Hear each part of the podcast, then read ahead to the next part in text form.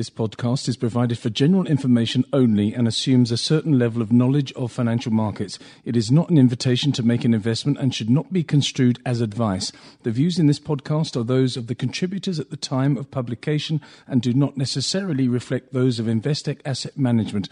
The value of investments can fall as well as rise and losses may be made.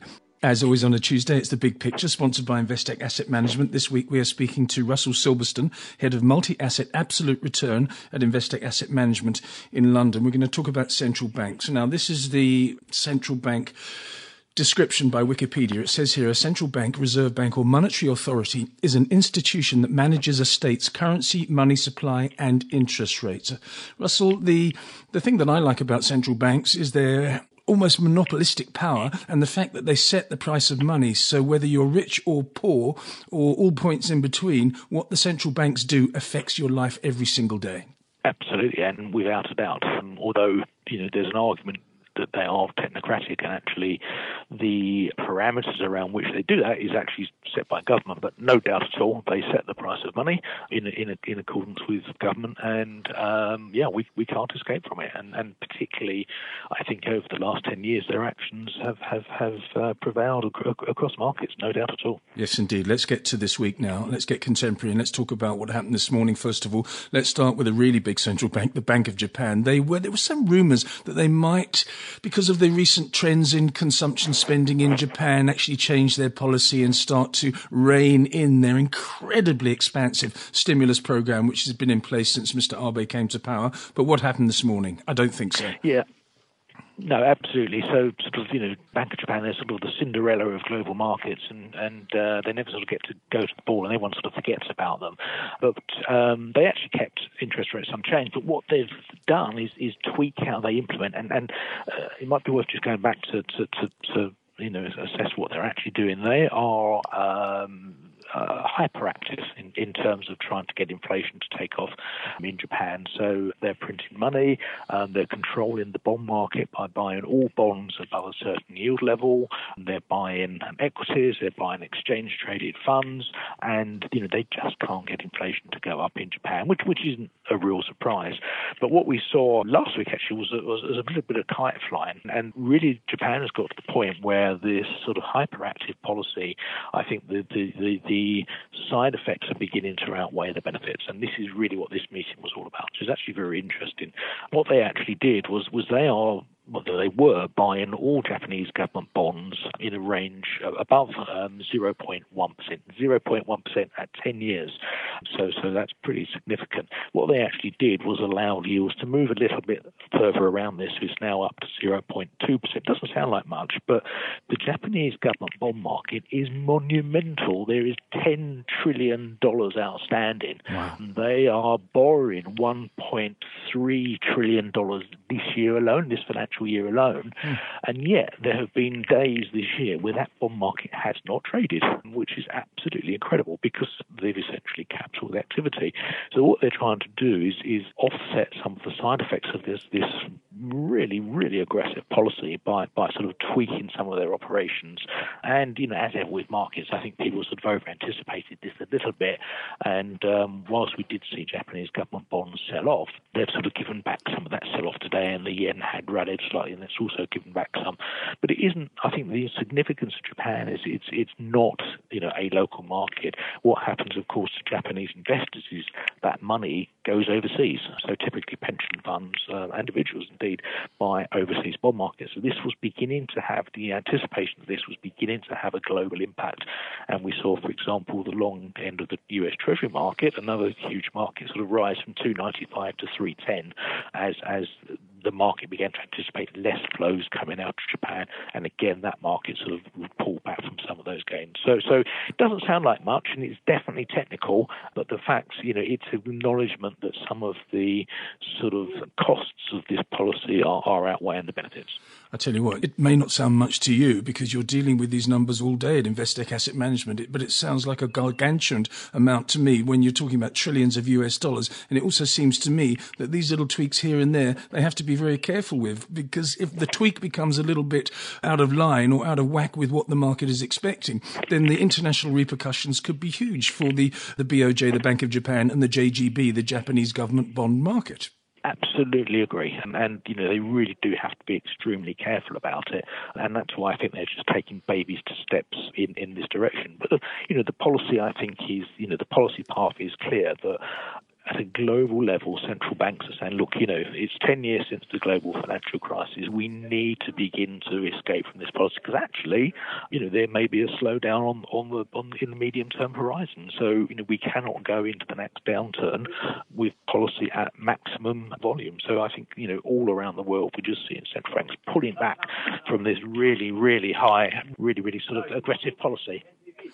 Let's talk about uh, central bank event number two, which is the central bank number one in the world when it comes to a league table.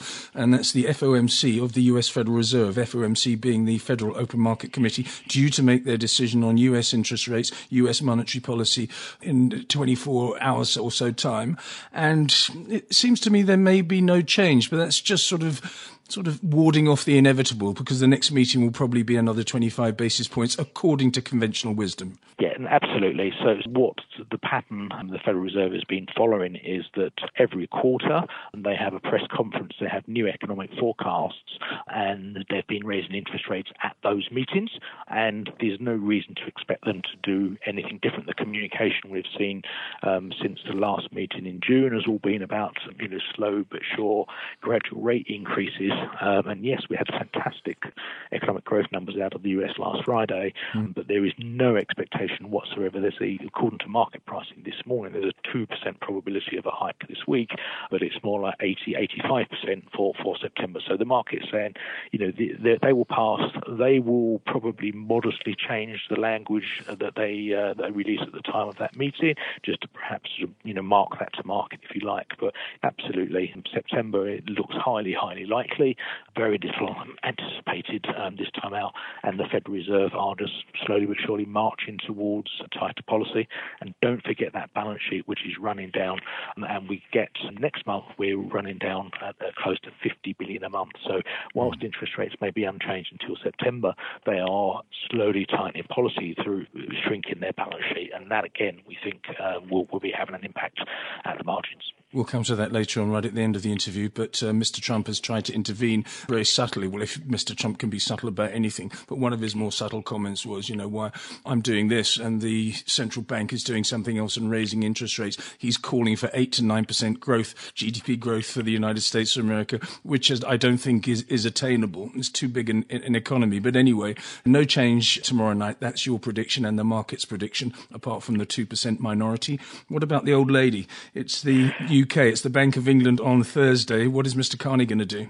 Yeah, absolutely. The old the old lady of Threadneedle Street, as she's known, um, absolutely. They will raise um, interest rates. That's sort of 85, 90 percent priced. Um, and the UK is an interesting one. Um, we're going to raise interest rates to 0.75. They were last higher in February 2009. Obviously, that was when we were just going into the global financial crisis then. But what's interesting about the UK is is it's not because demand is so strong. It absolutely isn't. It's it's the other side of the economy, the supply side is actually really weak. And, and, and I think of this as, as the speed limit. You know, the speed limit in the UK economy has absolutely collapsed post um, financial crisis and, and, and um, yeah. post Brexit vote. And so what that means is, you know, if you're traveling in the car and, and you want a speed limit that's 60 miles an hour and you're doing 55, it's not a problem. If the speed limit falls to 30 and you're doing 55, you're in serious trouble.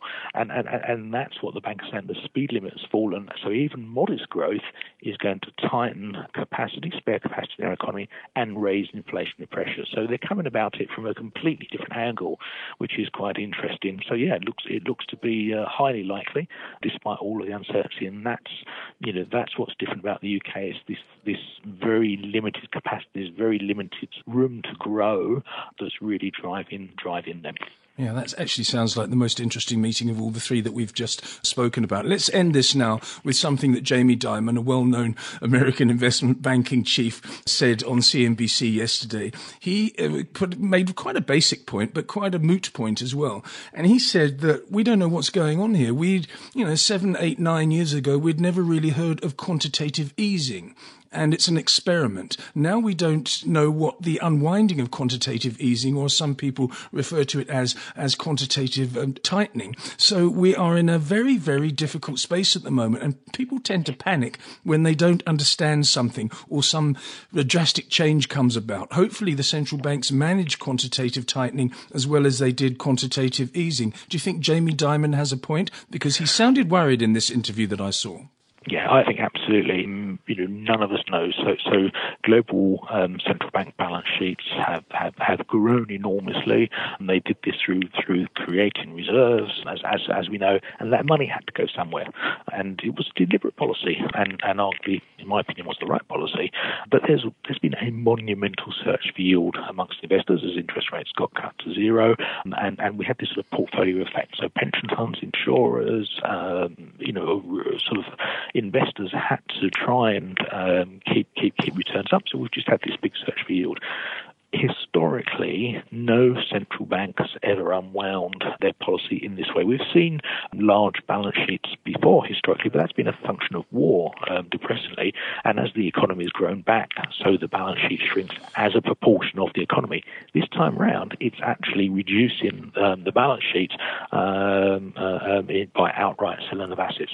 None of us know how it's going to go. Arguably, so far, it's only the Federal Reserve that are doing this, and that's been offset by the Bank of Japan, and until recently the European Central Bank. But we're getting to a point now with the European Central Bank ending this year, the Federal Reserve actually um, actively um, contracting their balance sheet, whereby we need to watch very, very carefully for effects on, on financial markets. So far, I think it's been incredibly benign, uh, actually. Um, yes, yields have risen in the US and, and globally for that matter modestly, um, but stock markets, um, you know, there's no obvious, obvious effects on stock markets.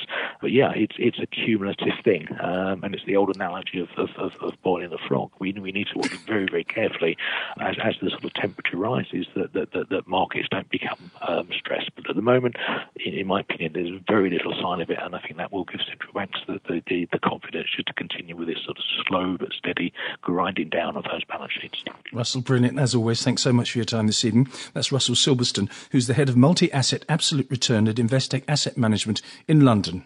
In South Africa, Investec Asset Management is an authorized financial services provider.